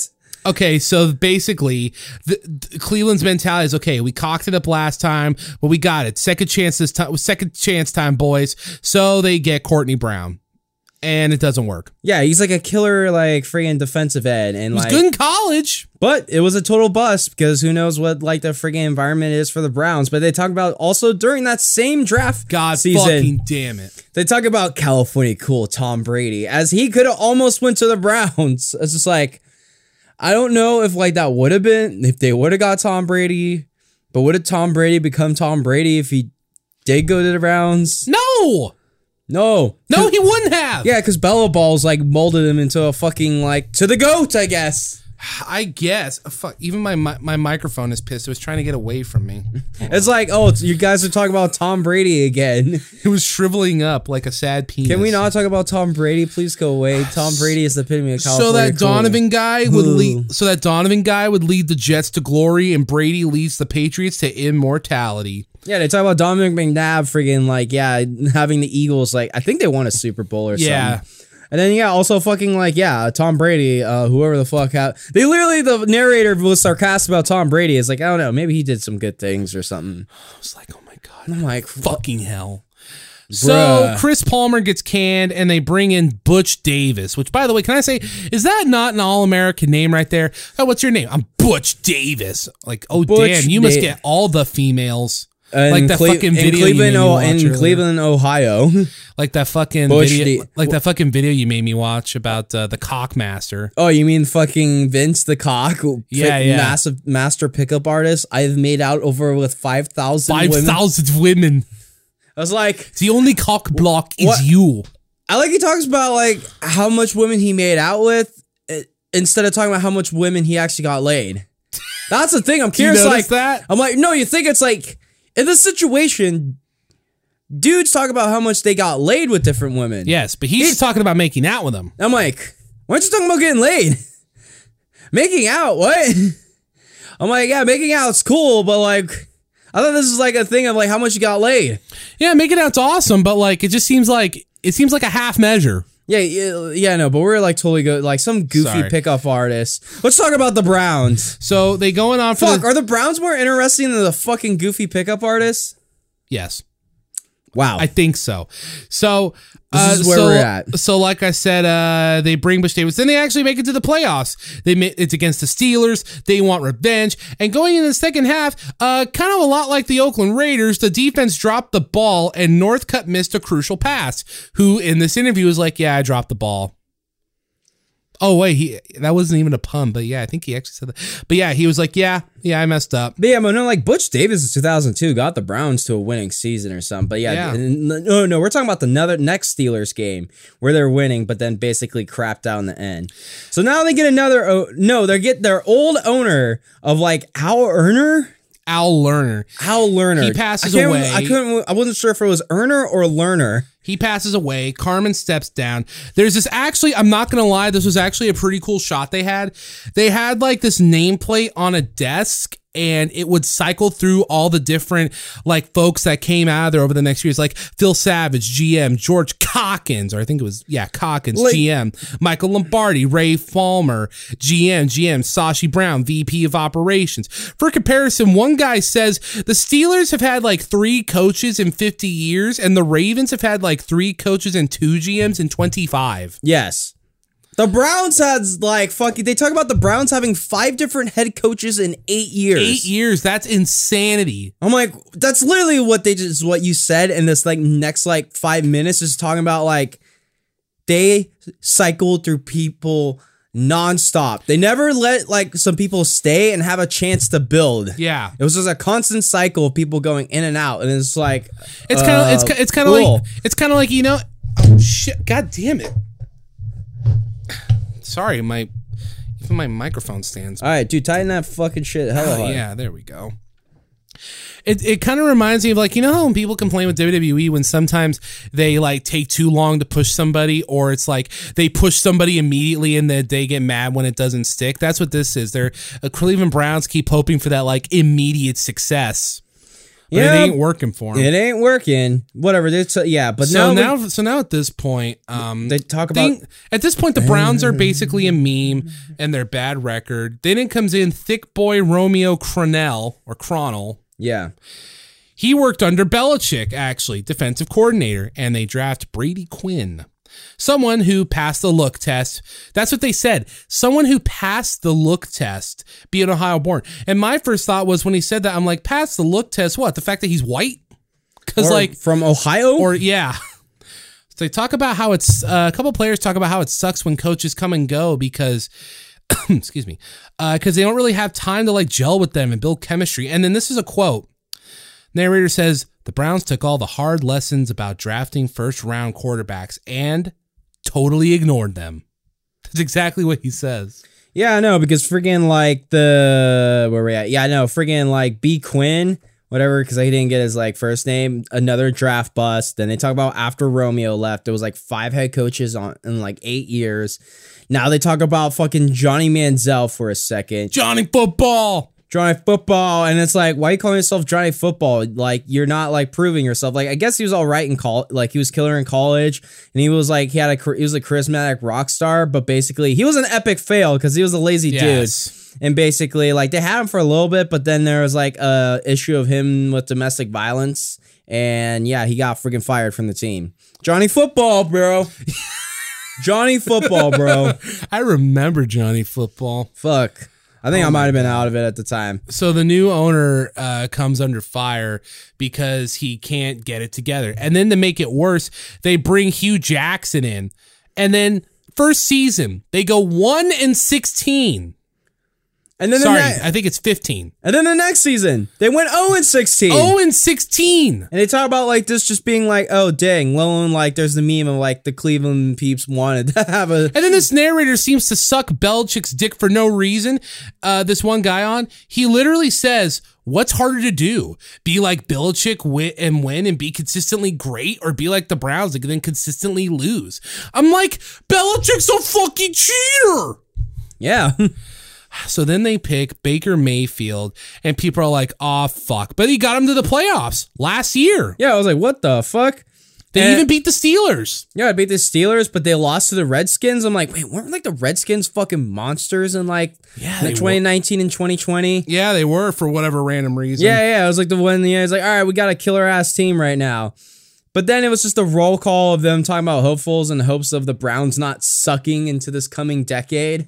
which I felt kind of like I felt that I felt that was a little uh, lame of them to undermine that. I mean, they made it to the playoffs after like you know not being that far removed from an from a one and fifteen and zero and sixteen season. I'm like, let them have that, you know. Uh, yeah, no, they they uh, future hopefully looks bright for the Browns, but. This document, this documentary was just kind of fucking pain and misery I just wrote down, it's like, for the fans. You might, yeah, no, for pain and misery. I wouldn't say it's really dark, but holy fuck, dude, this It's document. interesting. No, this documentary was depressing.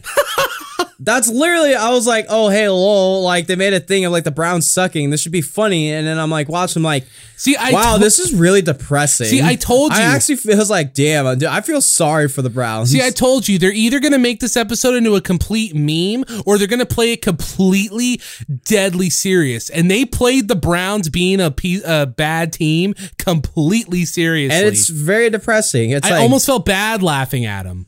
Yeah, no, I've almost like I'm I'm like give me a couple days I'll be back to laughing about the Browns. course. But like today I'm like I feel sad for the Browns. I want to give the like the Browns deserve a hug. I was, yeah, you want to just give the entire, the metaphorical organization a hug. Yes, the Browns deserve a hug. But yeah, it was an interesting episode. This felt the most like documentary of the other ones. I mean, Play with Pain was too, and so was the Raiders, but like this one was like straight documentary. Yeah, this actually felt yeah, I would say so too. Friggin' like total straight documentary. I was a little bummed, not bummed. I was a little kind of uh, whatevered on the fact that they didn't really talk about them in Baltimore, just because I would that would have been neat to hear. It'd been nice to have some information on that because that's just a fucking gap of information of like. yeah. So I was just like, we, we're hearing some outside. It's like, wait, what the fuck was that? But okay then. All right.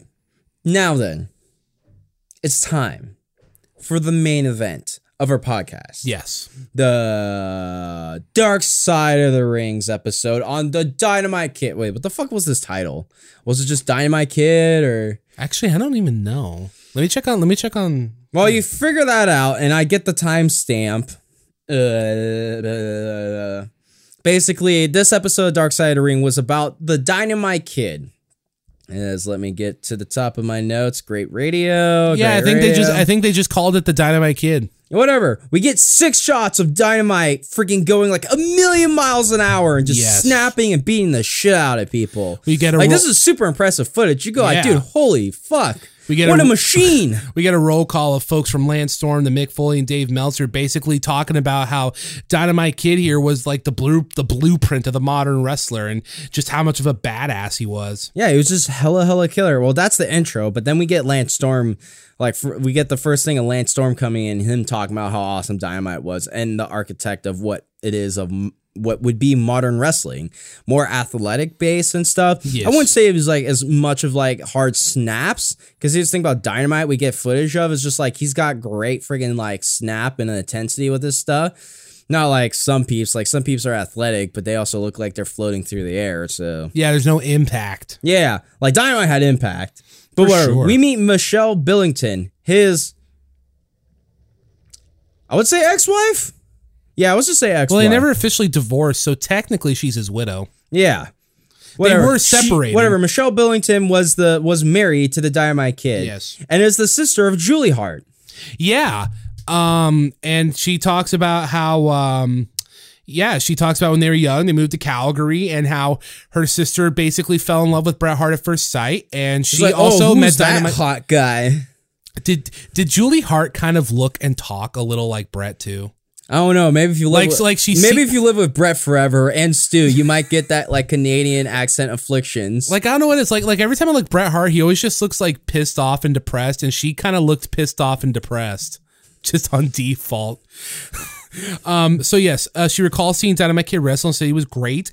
Uh, she tells this really r- romantic tale of this walk together in the snow. And all the flakes look like diamonds. Yeah, because like she, like she was li- her and her and Julie Hart were living together, and with Bret and stuff too. They go to wrestling shows, and like friggin' the Dynamite Kid would be like a creepy stalker, try to start conversation behind Michelle. Oh yeah, that's right. They she did say he did. So, that. yeah, it's- well, she didn't say it like that, But but, whatever, socially awkward, freaking short muscled. Like I don't think it was like as actu- like stupidly jacked, but she recalls their. Uh, she actually reads a letter that Dynamite wrote her, very sweetly written love letter. yeah, and like and how he wanted to start a family with her. And they did. Uh, she he gives her uh, her first daughter, uh, Brolin or Bra- Bronwyn. Well, after like, dude, she like married Dynamite at the age of 18. 18. I was like, damn. So yeah, we meet Brolin, Dynamite's first daughter, maybe his first kid, period. So I think so. yes. Uh, She comes on and she talks about how uh, Dynamite had a ring in the back and how he'd wrestle, you know, play wrestle with his kids, but also uh, he'd he'd wrestle with his friends uh, in that ring. basically practicing his sick shit. She recalls being backstage at shows and hanging out with Randy Savage and Miss Elizabeth. She said they always liked her, uh, and she talks about his. Uh, Oh yeah. oh yeah, Oh yeah. She talks about Dynamite's funny personality, you know, his jokes. Uh, and apparently he had uh, false teeth too, so he would like remove the retainer for him and he'd like, you know. Or they talk about a time her where he had like false teeth or his like teeth fell Which I didn't think nothing about, but until something happened later. Yes, but yeah, he would play like magic tricks with his friggin' retainer, and you just hear about like the Dynamite Kid and his fucking his fucking English accent because he Yeah. sound like this. I know there's a couple different British accents. You get the Gordon Ramsay, where it's like, oh, I'm British. Yeah, yeah, yeah. Mm, that's a great creme brulee. That- get the that fu- is a fabulous cream brulee. You have to saute the whatevers and then put it in there. Wonderful. And then and then lightly add the pepper. Delicious. He always adds in random superfluous things into his things. And then you He'll get the fucking English accents where just, oh, British punks. Yeah, I'm trying to think You want some beer? It's got some spit in it. I don't know, like, and then we got Dynamite, where it's just like, eh, fucking, I'm fucking British. Law. Yeah, yeah. Um, He like said fuck instead of fuck. yeah, he was that British. What the fuck? Like what the fuck? No, it's the best where Jericho talks about him actually like first time him meeting Dynamite Kid. oh yeah, he mentioned that in his first book. Yeah, where he tried to like go up and try to get an autograph from him, and like Dynamite Kid turned him and was like, "Don't you fucking do it! Don't you fucking dare, kid! Turn around!"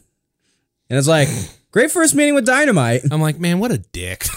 Well, we get to see more of him Yes. being a dick in this documentary. Where the fuck are we? Well, right now his youngest daughter, Amaris, I think, talks Yes. about the pride that she used to feel with him when he, you know, when he would wrestle.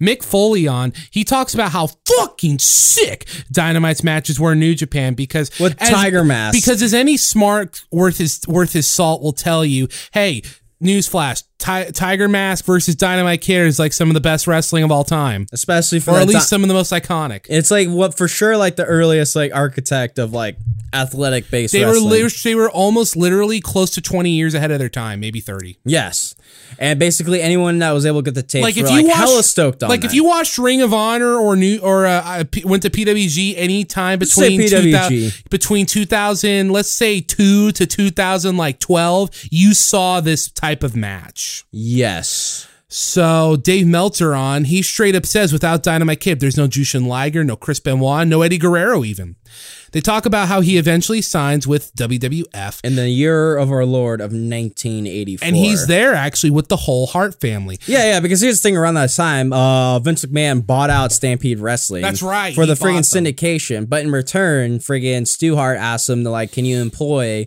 my top dudes of Dynamite, Bulldog, Owen Hart, and Bret Hart? you know And Anvil, yeah, you yeah. know, except for the except for the you know Montreal screw job, Vince treated the Harts pretty well. I think. Yeah, no, well, it depends. Like they weren't he never slaughtered them as stars and basically Not they're like, just like super main eventers, but you know he put belts on them. He let their matches have time. He let them win stuff. Yeah, for the most know? part, but not as like mega stars. No, he never no. slaughtered. Well, till the '90s, where Yes. like he had no one left, and then it's like everyone It's really like, oh yeah, you've Bret. been here for like 15 years. You want a shot? Well, it's not like you want a shot. He's just sitting there as like, fuck, all these fucking nerds like Bret so much. Fine, we'll give you the title. We'll see where this goes. And like, So see, he listens to the fans. Just takes literally a decade. yes. So uh, then Dan Spivey on. Oh, really quick before that, they mention a quick thing about how his body was already starting to show signs of breaking down. Dan Spivey. Yeah, I know. He got his fucking back messed up in one of the Tiger Mask matches. Yeah. so. Dan Spivey talks about how specifically he described Dynamite Kid as like one big. Well, let me try to do his voice. It was like one big muscle. Ah, he had a really scraggly voice. Yeah, I had a very was scraggly voice. One big muscle. He said he had muscles ripping out of his ass. I think that's what he said. yeah, no, because freaking Dynamite isn't a big dude, and he was like a like a short, tiny, like he was a short, skinny person. Yes. But he got really, really fucking jacked. Scott McGee on talks about how they were pretty good pals and Scott or Tom McGee? Tom McGee. Sorry, Is it Tom or Scott? no, I thought. Well, I wrote Scott. I thought it was Scott. I think It his be real name's Tom. Yeah, I kept writing Tom McGee. I think Tom McGee was the fucking like Mega Man dude, or like they thought he'd be a star, but like it was Bret that like carried him to a killer match. And he said every day hanging out so with Dynamite. Scott McGee or McGee. Yeah. And he said, uh, you know, every day hanging out with Dynamite Kid was like a party. Uh, you know, they would. He said, he said that he said in the locker room, homeboys would literally stick each other with needles, and then they would use the de- the needles as darts. and just throw them at the wall. At this point, uh, him and Davy Boy Smith are kicking major ass all around, and then uh, They become a popular tag team, and in comes Jacques Rougeau. well, they became the friggin' they, they became a popular tag team The in British 1985. Bulldogs.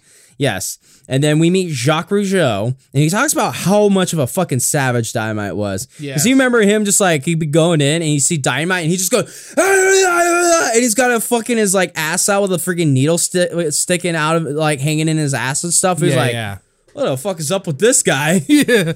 Holy shit, Jacques Rougeau. So he uh uh Dynamite and the British Bulldogs win the tag titles at WrestleMania 2.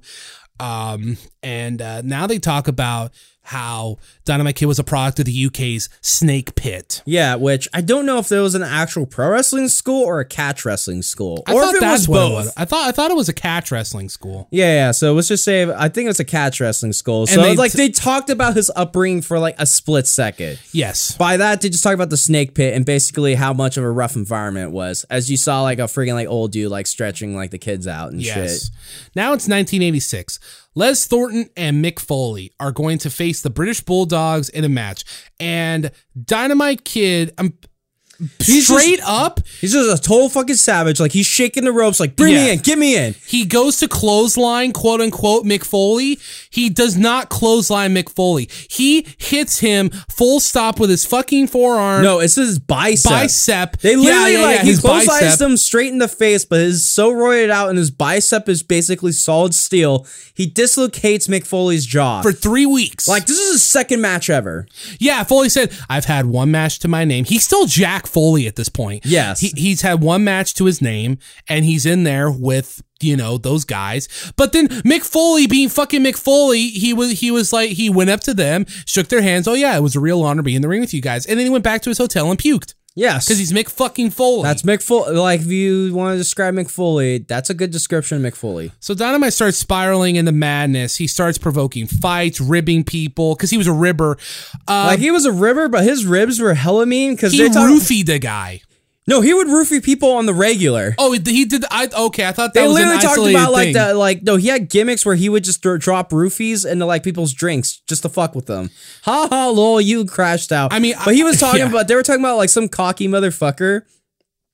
And just him being mouthy, and it's like, hey, no, fuck this guy. So they freaking like, yeah, they date rape, they drop a date rape drug in his drink, then they climb through the window of his hotel room, shave off his eyebrow and his hair, and then shit in his bag, and then the guy went home. he scared go for home his too. life. I'd go home too. You know what? I'd wake up. I'd see that. I don't know. I don't think I'd react in anger. I don't think I'd like cry or anything. I would just be like, you know what? This is not for me. I'm going to peace out. I know. So that happens. Um, and Michelle talks, says he didn't used to be like that. And honestly, I kind of press X to doubt on that one. I think it got exacerbated as he went crazy. Well, it sounds like Michelle says he was a very cool gentleman as time goes on, but like repeated steroid use and freaking drug abuse and him always cracking his head on flying headbutts. And now he just he's a product a- of fucking CTE. So Yeah. yeah, no, he's gone crazy and also depression. and and Because we get to now we talk about where his path to depression. yeah, and now his back is injured, and he was never the same after. Well, that, she like his back's been injured, but they literally like he like friggin' did- you know simple thing. He run to the ropes in a tag match, and the guy like knees his back to like friggin' like have him sell, but he gets kneed the back, and he's just like I'm dead. He had to get fucking carted out of the ring. I think uh, McGee says they removed two discs. Yes, and his fourth and fifth lumbar were just shredded. Which is, if people that don't know back stuff, that's pr- pretty bad. And basically, he gets the surgery, and then like literally like two or three weeks later, since the Bulldogs have the title, they had to drop it. So freaking. B- friggin' Dynamite gets friggin' wheelchaired into the arena. Friggin' Bulldog like carries him to p- basically to the curtain. They walk out, and then basically Jimmy Hart freaking smacks him over the head with a megaphone, and basically Dynamite's just dead on the floor. We're selling, and the Harts win the titles, and that's how the Hart Foundation got their first WWF title run. Oh fuck, that was their first one. Yeah, it oh, might be their yeah their first tag team title run. So then now, now we get to the domestic issues. Oh yeah, this is where fucking definitely like this turns from a documentary into a fucking horror movie. No, no, no. Straight up, like this documentary was kind of interesting at first, but from now until the last like five minutes, it's this shit's fucking. Well, here's the thing, because like, well, after he had to drop the titles, he was hanging out at Scott McGee. I got Scott McGee, not Tom McGee here. Okay, I was right. Scott McGee's house, where basically he had to lay on the floor because that's the most comfortable for his back. And literally, Scott McGee and his lady, where they can hear him whimpering and like crying about either in pain or his career is now taking a shit. So. Freaking yeah, no, Dynamite's doing well. But now we talk about what the fir- like the well, there's only like two stories of domestic abuse, but So Michelle is out with him one night, and they're at they're at the let's assume it's a bar. They're going to a bar. and she didn't feel like drinking alcohol, so she But she ordered, also understands that Dynamite might feel offended if she said she didn't want to drink. so she ordered. That's the environment for some reason. Yeah. Some dudes get really offended if you don't want yeah, to I've party heard with about them. I've heard about that. I mean, obviously we've never been like that, but like I've heard guys being yeah, hey, you want to have a drink? No, I'm sorry. It's like you, fuck you, bitch. You, you offend my honor. Dude, you disgrace my family. How dare you not want to have a drink with me? The Females fuck? just treat me like an accessory. This is why I'm an incel. what the? How are we getting I am a king. Whatever. Anyway, so yes, they're out there, and so she orders a water tonic uh, with a lemon. So then he To make take- it look like she's drinking something. so then he drinks it for whatever random reason, and he just goes fucking ballistic about it. He's like, "What the fuck is this? The fuck is this? Not the fuck. It's fuck. Oh yeah, what the fuck is this? The What fuck the is fu- eh, hey, this? What the fuck? just the whole time giving her a hard the time. fuck? Even on the drive home, to the eh, he's just taking it like a personal betrayal, like she fucking lied to him, and like, And like it's like it's not a big deal. It's just like it's just water. It's like Oh, it's a big- fucking lied to me. You fucking lied to oh, me. Oh, it's a big deal And then him. like he's playing fucking chicken on the drive home. Like anytime there's a random car, he gets in the lane and it's like, all right, we'll see if who plays chicken. Go on, fucking do it. Fucking do it. Then they go home. And it's like Michelle's like, okay, it's just a bad night. I'm gonna go lay in the bed. But then he just like yells at her, it's like, get the fuck up, get the fuck up. And then like he like grabs her and throws her into the freaking closet. It's like, you fucking stay there, you fucking dog. Stay there, you fucking oh fuck. He said like shrug like it was some dog, but like I thought, he, yeah, yeah, no, I'm trying to know he had another word to it.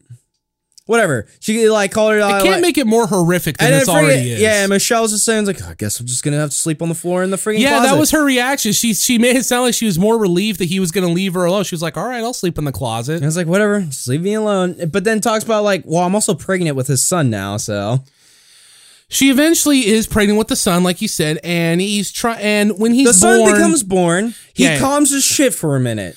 He's trying to be patient. He's he's a lot really patient with the kid. He's trying to make up for it. Like, supposedly this like kid, like supposedly the son was kind of a fucking like Yeah. um, high maintenance baby, so kind of a dickhead kid. so so sadly it doesn't last and then he is this leads to him beating the holy fuck out of Jacques Rougeau. Now let's build that up. Specifically, what the build up to this is Vince McMahon wanted a 20 minute draw between the between the British Bulldogs and the Rougeau brothers. Now, Dynamite Kid, from what they said, didn't seem to kind of like the Rougeaus because they kind of came in with a bit of prestige already. Prestige, but they're mostly like kind of boisterous, cocky attitudes, saying like Yeah. annoying.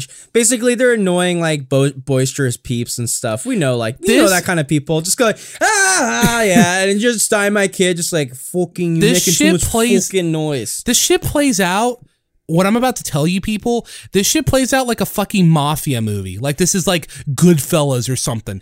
So, Mr. Perfect calls over Jacques Rougeau over. He's he's got his back. He's at the very back I of think the it's like a match, room. and it's like, hey, you want to play some cards? He's like, yeah, let's play some cards. It's like, and he's yeah, like- I fucking love to play some fucking cards. and then Dynamite Kid just comes up behind him and just whack cracks him from behind. smacks the fucking shit out He of him. literally stomps a mud hole. He's kicking him in the face. He's Yeah. punching him. Yeah, and then freaking Jock Reese Joe says like, dude, I like look like the fucking elephant man after that beating. I was too like I felt too scared to friggin' shave and stuff. Yeah. Well, I couldn't shave because it hurt, and then, like I was too scared to like look at like dynamite in the eyes and stuff.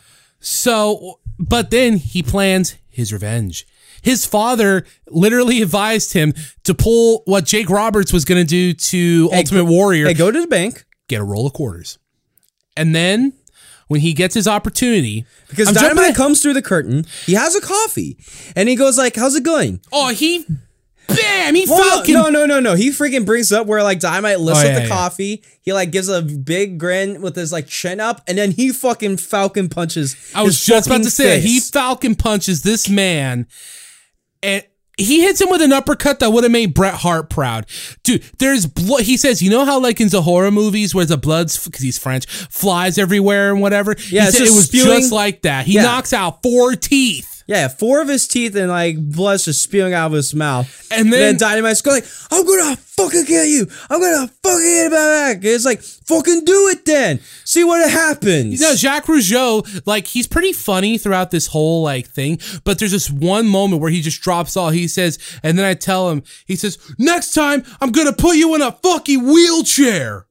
oh, the irony. Ooh, isn't that kind of dark? Because like yeah, and then freaking Dynamite's just hella pissed, and he's just like, "I'm gonna fucking do something with him." And fucking Michelle is like, you know, I don't think he deserved getting his teeth knocked out. I I'm don't like, know. bruh. I don't know. He kind of beat the shit out of Rougeau, and maybe Rougeau, like the guy that got his back shit, was like a little boisterous. I don't want to. I don't and want to. maybe he was getting a little bit more of a push than like he might have deserved in Dynamite's eyes because he grew up in the snake pit, and you got to do your, you put in your dues and get Yeah. the shit kicked out of you. Now, listen, I don't want to make assumptions and I really don't want to offend anybody, but I'm being serious when I say this. Michelle, at parts of this documentary, felt like a little bit of an apologist. For the Dynamite Kid, Like, you can tell Dynamite was probably her first love or first real love. Obviously, they married when she was 18. Yes. But uh yeah, that's all I'm going to say about that. She really just felt like she was an apologist for the man. but what so we talking then- about Dino Bravo. Oh, Dino and Bravo. supposedly he has ties to like freaking. uh, I've heard that un- story the underground for, world I've and heard- crime. I've heard that for years. Well, dude, you could go like watch the Dark Side of the Ring of Dino Bravo. They like talk about it. So he's had a little bit of pr- he's like done a little bit of crime and stuff too. And friggin' he gets word that friggin' the mafia it might be after fucking dynamite. And like they get he gets a like a weird letter with the picture of their house and stuff, and it basically spooks dynamite, and they go off and the dynamite and his family move. Okay, so now correct me if I'm wrong. They asked Jacques Rougeau if he ever heard anything about that. And Rougeau's and Ro- like freaking Rougeau, actually being smart was like, you know what? That Dino Bravo, he's kind of a fucking stooge for the fucking Bulldogs and stuff too. And like friggin', he could be like full. So he talked about like tell, telling Dino Bravo is like, hey, I know some people. If they don't hear from me and they feel like they don't hear from me in a day, and I might be missing, there might be some consequences and stuff too. So he scares fucking Dino Bravo into telling, like, stooging to the fucking Bulldogs about, like, friggin' Jacques Rougeau might have some ma- mafia affiliation. That's what I was gonna say. Did did Jacques seem to imply that that mafia thing was his doing? Yeah, and it kind of scared Dynamite off from, like, getting his revenge What a on the. Fucking big brain, dude. Dude, he like if that's true, holy shit, that's some Batman level shit. yeah, he got big. Yeah, he big brain fucking Dynamite. He big brain Dynamite. It's like it's like you know what? Dynamite Kid had big muscles, but Rougeau had the big brain. I have big brain. So then uh, he leaves WWF, joins Japan. Dave Meltzer does as usual. You know, he was never really happy in WWF. I never really got that vibe, but I feel like he's. I feel like he says that about. gi- eh, it's the land of giants, and I don't think he would have been. I like, feel like he says that about everybody that leaves. If Undertaker let uh, came out of retirement and joined AEW, I promise you he'd be on a Wrestling Observer Radio with Dave Meltzer, and Meltzer would try to be like, "Well, you know, Mark Calaway was never actually uh, happy in WWE." okay. I just feel. So yeah, he goes back to Japan and he's fucked up. Like there's this bit where they mention how the ligaments like aren't even on the bones of his arm. I didn't know what that meant, but it sounded awful. Basically, he had to shred, separate his shoulder because he's like, "Hey, I have something that's bothering my arm," and then they like check it out. It's like, yeah, so all your ligaments in your shoulder is just shredded. there's an Cool, incident. dude. So yeah, he gets yeah the soldier surgery. Yeah, there's an incident where he's post surgery and he just flips out at Michelle. She's talking to her friend, I think Sarah. some friend of like Michelle's just- in the house. He starts to like, what was he doing? He was like ripping his arm out of the recovery. uh, Like literally, like no, he's in the sling and stuff too, and like, what you fucking talking shit about? You mean fucking like you and your fucking girls? Like, no, no, and he starts lifting up his arm and stuff to like prove that he isn't like friggin' like. Like really injured, it's like he, he just wants to prove he's like tough and macho. It's like and like Yeah. Michelle's like, please stop, So his best days. stop, get help. Hi- yeah, literally stop it, get some help. So then his best days are behind him, and then he asks Julie Hart to Hey. come hang out with him and watch some wrestling and they're just watching his matches with tiger Mask and stuff for too. hours, Yes, And- over and over. That was probably the, one of the that was maybe the saddest thing in the doc for me. Yeah, and then basically friggin' Julie Hart's like, yeah, so that's my last memory with uh, Dynamite. Because then they talk about the year, like New Year's of 1991. Oh my god! Yeah. And then like it's like New Year's, and basically friggin' Brolin's just chilling, raging, like partying around, and then like Dynamite and his friends come in, and they talk about his. He's wearing a white sweater, and it's just all bloody. He's got a big gash in his friggin' cheek with some flesh hanging and stuff. And Brolin's She you like, "Daddy, cheekbone." Daddy, what's going on?" And he's like, "Don't don't even worry about baby girl." Daddy just got in a little tiff tiff. It's all good. I'm all good. And then like Michelle comes up, is like, "What the fuck are you doing? this Yeah, isn't no, I- I- fucking cool." I thought he said something to the effect of like, "Daddy just fucking fell down, little girl. Yeah, he literally just said like, "Yeah, Daddy just fell down. I'll be okay." I'll be okay." So they oh okay, everybody, full stop. Here's the gun. This is the incident, or we're coming up to that. So now they, they talk briefly about how Michelle's facing her own depression, and then one day she's like, you know what? No, she's Fuck- pissed, but she's also really depressed. And it's Yeah. like, dude, I don't like this. She's like, fuck this, I'm done. She gets Dynamite Kid a one way ticket t- to England. And then that's what shit happens. Oh, he gets mad. He drags her across the house by her hair. He like Uh, puts her in a fucking catch hole where she d- it dislocates her jaw. Michelle puts her jaw back she into pops place. it back into place, which I can't even imagine how that feels. And then she's also like, "Oh, don't worry." ki-" Like the kids are freaking the fuck out, but the mom's just like Michelle's just trying to stay calm. Yeah. it's like, "Oh, daddy's just having a little moment. Don't even worry She's also it." pregnant at this point again, by the way. yes, And then he goes downstairs, gets a shotgun, and tells her, You go 15 minutes before I blow your fucking head off. and then Michelle's like, "You're bluffing." Okay, Michelle looked like the biggest badass here because the way they're painting the story, he's literally got a gun in her face and he she's calling his bluff. She's like, You're not gonna do it. I'll fucking do it. No, you're not going to. She actually calls the cops. And according to her, the police dispatcher lady literally says, well, if he's telling you to leave, then just leave. And she's just kind of. I'm like, wow, you fucking cops are useless. like this house, I have more like I have more stake in this house than this fucking guy that's pointing a shotgun into my head. But oh, fuck it. And she's like, I don't want to go to freaking Julie and Bret's place and bring my like bullshit over there and stuff. I hate doing that. I'm just doing it again. But either way, they like pack up some shit and go to freaking Ju- like Julie's place. Dynamite leaves for England in 91. Yeah, I think it's time I realize what the fuck am I doing? Yeah, he leaves for England in 91. Third child's born. He's pretty much absent. Uh, he has his retirement match at this point. It kind of goes pretty quickly. And then they mention, then his life just turns into Rocky Five. I guess whatever. So yeah, Dynamite retire like he gets his like his like spectacular like I guess re- retirement in all Japan. If I'm guessing in '91, and then basically, and then he is like he he keeps telling Michelle that like I'm gonna come back to Calgary. I want to see my young daughter and stuff. But he never like he never came back to Calgary. He stayed out in friggin' like England. And then Dan Spivey talks about him having these like friggin' underground garage bare knuckle fights where they would surround cars and have that as lights, and then dudes would just wrap up their fists and just fucking brawl it out. Yeah, like Rocky Five. Yeah, I was like, what the fuck?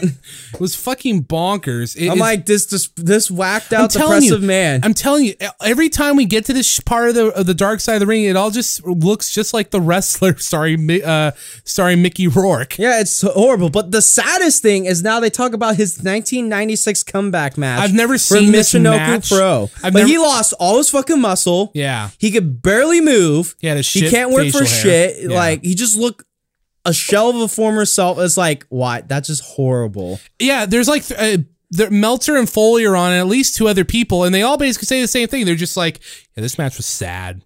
Like it was just That's the sad footage to they watch." sh- like the footage they show was just sad. I'm like, bruh. I, I I worry that that was probably the best footage. whatever. Like, and then eventually his freaking like life where like he's now bound to a wheelchair and he can't get surgery because there's yeah, so there's much too scar- much scar tissue. Yeah, and so they can't cut through it, and basically he's in a wheelchair in his 40s, and he just sits in his room and fucking uh, in England. So that then- is the rest of his life. Yeah. So now this is interesting. The death of Chris Benoit they talk about was actually the first time because Michelle Keep kept it all a secret. But the death of Chris Benoit opened up uh, a lot of discussion and raised a lot of awareness to domestic abuse things that go down in the wrestling world. Um, and uh, Michelle was the first one to open yeah, up about she her talked about Dynamite Kid. Yeah, and all the abuse that friggin' like she dealt with. And obviously you get the fucking goofy ass reporter is like, yeah, ah, I'm trying he just like and he, he like literally sounded like freaking chills. See, number 15. number fifteen. Yeah, freaking like Tom Billington dragged her by the hair Well, across let me- into the living room. Oh, hold let me see. Let me see. Let me see. Hold on. Number fifteen, Burger King foot. Okay, okay, I can do it. Burger King foot she- lettuce. Tom Billington dragged what's her name? Michelle. Yeah, Mich- dragged Michelle into the room Michelle. through her hair, and then he went downstairs and picked up a shotgun, and then he came back up and stuck it in her face. Face. Literally, the guy he talks. Dude, that's literally what the reporter on the screen that like the friggin' So would like you sound like. So would you say? He, he, and it's the type of reporter that asks stupid questions like, "So would you say that living with him was easy?" Shit like that. That's not what he said, but yeah. Oh god, we're like we're talking we're making we're making chills the voice of fucking domestic abuse interviews right now. God. What the fuck are we doing? Oh God, that's horrible. So, So whatever- when he got like this was okay. I'm not gonna. I'm Whatever. sorry. So Brow so Bronwyn talks So about Brolin talks yeah, about how when she had her first kid, she initially felt whole, but the stuff with her dad left her feeling incomplete. And I'm so Inside. sorry. it's like you can't start doing the Joel's voice. You can't stop. It's like when I do the Dr. Phil voice. When I do the Dr. Phil voice, I can't like so so Michelle, when Dynamite Kid came in the room with the shotgun, what was your first instinct? Were you wanting to protect your kids or were you trying to get out of there? Well, I called the dispatcher and they just told me to leave. Then why didn't you just get the hell out of there? fucking Dr. Phil. Fuck. Okay, serious. This is serious right, yeah. stuff. So back to freaking At least we didn't do this during the Jake the Snake. Well, you kind of did when you did your when you did your damn baby doll stuff. Baby doll! This is How probably worse. dare though. you, Ric Flair? I'm calling you out, Rick. And I'm, So I'm taking you on a Starcade Bro. in a strap match, and you know you're, you're going to get a beating of your life. Brolin goes on a deep personal Brolin. journey to go see Dynamite Kid in England. She actually asks the youngest daughter to go with her, but you see, like, you know what? I have a ticket. The flight's what- booked. If you want to Yeah. come, and he's like, you know what? I don't want to see. Because what had happened was after Michelle made the stuff about Dynamite Kid public, They, uh, she actually talked to her kids about what happened, and, and And like, cause she like has still kept us like, you know what? He was a gentleman. He was a sweet dude. And like, there's just the little spigots of like domestic abuse that happened and Yeah. stuff too. But he was also kind of fucked up. He was sad. Yeah. He was an extreme artist. And when he took away, when he took away the one thing he was passionate about, he went downhill hella fast. So she goes to England, tries to get close with him, and you know, she Like literally, like she goes to England unannounced. Yeah, it's a surprise to his door, and freaking just sitting there, just like, and he just like acts like they haven't missed the beat and stuff. It's like, hey, baby girl, why you crying? It's just like I haven't seen you in 15 years. What you talk about? Come, give daddy a hug. Yeah, stuff like that. And you know, she spends some days with him. They hang out, you know, they hold hands, they cry. She cries, he cries, he apologizes, and Uh, She's yeah, like, she that's was the first she time I went. ever heard him apologize. I don't know. Once you're like beat the shit, like once like all your excitement in life and you're When now life ba- kicks your ass as much as it kicked Dynamite Kids, it it, it think that really makes you reevaluate things. and it's like at this point you might as well just apologize. Yeah. So then um, they try to ask uh, McGee about um, what he was thinking of when he heard the news that Dynamite Kid had passed, and he he actually refused, couldn't talk about because he said it hurt him too much. He he actually started to cry. Same thing with Dan Spivey because despite all the crazy shit that was going around, you know, it was that thing where it was like they're just like you know he loved his friends and the people he was close to. Like he loved his friends and he loved his family. Yeah, he might have did some crazy shit, but like it sounds like he there was some other hell shit too because I think he had a stroke or something. yeah. Oh yeah, no. And then yeah, he had a fucking bad bad stroke and shit. Michelle actually stresses that what she really wants is she's like, okay, if you're gonna talk about the violence with him, sure, but you know what? She's like, she's like, talk about uh, talk about the signs of depression, his hard work, and all that. His fucking. CTE. Yeah, Dave Meltzer talks about how you know the thing with Dynamite Kid, you know, it's just there's just no happy ending involved. It doesn't even end on like a really like big or tr- like tragic note. It's No, just he- sad. Yeah, it's just sad. He's just like he was like great and revolutionary, but then all the like abuse and stuff and not taking it easy. He's Mick bound in a wheelchair and just dies. yeah, yeah, literally. Mick Foley laments that you know uh, he's mostly been forgotten, which is like by the hands true. of time, it's like yeah, he's kind of like forgot. Well, it just sounds like all his shit was like literally like late seventies. Before I really 80s. got before I really got into wrestling knowledge, Chris Jericho's first book was like one of the first times I ever heard anyone even talk about. I was like, who the hell's Dynamite Kid? Like that's one of those names you know when you watch wrestling long enough you see float around. But th- this was like six seven years ago when I read that book. So like you know it's and then you know get more into wrestling, internet and stuff, and you're like, oh man, this guy is dude. This guy, you see those Tiger Mask matches, like this guy's fucking sick. And They were doing go, this in fucking like 1980. What? I was like, what? This looks like it's from last month. And I'm like, dude, I'm going to read up on this guy's Wikipedia, see where I should. Oh, oh, maybe I shouldn't. I'm just going to skip the personal life section. I'm gonna skip the personal. I'm just, I'm going to focus on the, I'm to focus on the career tab. So yeah, and then basically Mick Foley just said like the best way to sum it is like you know what, trust the art and not the artist. That's kind of what Dynamite on. Kid is. I thought of something really cursed. Oh. Uh oh. Welcome back to another top 15. Today, we're going to talk about the top 15 worst wife beaters in professional wrestling. Number 15, Randy Orton. Randy Orton is one of the great. Are you about to do the whole? Thing? No, no, no, no. I, I only thought of Randy Orton and Stone Cold. Oh. Which good friend Jake hates when I bring that up because Stone Cold's his favorite wrestler of all time. I'm like, look, man, you take John. No John one wants to talk about that. you take the goat. It's like the Beatles. They even did that with the fucking A and E documentary of Stone Cold. They like bare like a second. a they talk- second. they talked about his domestic abuse. I'm like, listen, if you're gonna drag every single bad thing Hulk Hogan did out into the light and and guys like that, you've got to do it with with the with the ones everybody everyone, likes. everyone, everybody. everyone gets held. I mean, it's the same thing. It's like with the Beatles. You take the good with the bad. I mean, John Lennon was, by all accounts, kind of a douchebag, but you still love him, He still love was the music. He was a douchebag that would kick you in the dick while Yeah. in a fist yeah, fight. that'd be the, yeah. you know, number 14, Randy Orton. Number 13, Stone Cold Steve Austin. The Rattlesnake, Stone Cold. Okay, that's all I got. But fucking Good was- episode. Oh no, it was a really good episode. This one was really Awesome for- dark. it was really weird because, Well, yeah, because it became a fucking horror movie. the first 15 minutes, sad. Or no, interesting, but kind of, you know, a little with down. like great highlight videos, you're like, "Fuck, dude, this guy was sick." last five minutes really sad but then just there's that shit in the middle 20 minutes it's just it's just fucking a horror movie Yeah, it's just like, which was yeah, with the fucking playing chick. It's like Jesus fucking Christ, Jesus. It's just all all levels of stress. You're just like, bruh. any interesting notes Bruh. from the uh beyond the ring podcast Oh, I didn't even listen to that. I totally was not like paying Oh. attention this week. I've been like in the mode of not like, oh, I don't have to like like put time into like working it where I totally forgot. But no notes. Not much that I could really say off the top. Maybe I should like report on that next week. But yeah what the fuck are we doing next week? oh yeah uh, well we've got an album we've got dark side of football Do we just want to do an album on Dark Side of Football and call it good? eh, but that won't make an hour though Yeah, I can. Mm. Oh no, we could totes make an hour. well do you want to try to watch something like a do you want to try to find another one-off shitty fucking reality show Kind of not. No, I made the decision on that one. I don't know. How about you decide something? oh fuck okay i guess i'll let you know Let me know.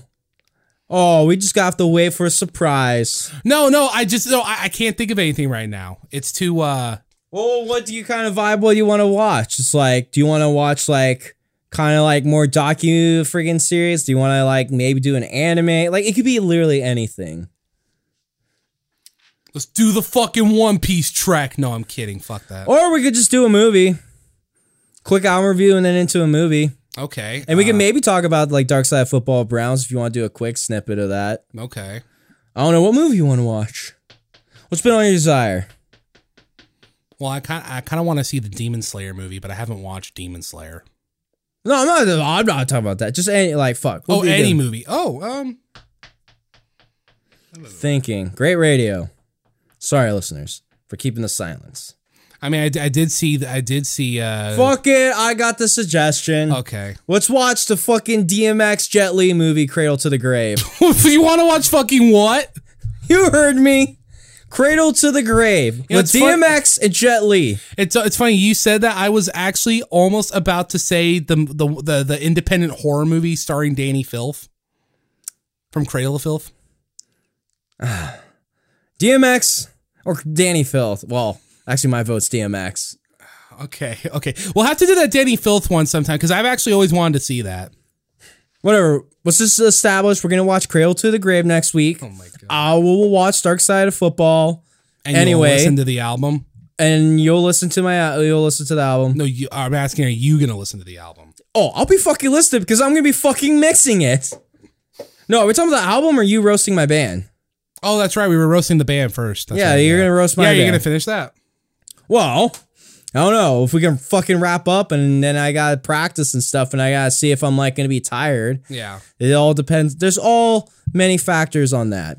But you know what? I say this is time to wrap it up. This was the Doctor Death Danger radio show with your boys, James and Edward. Have a good one. Adios.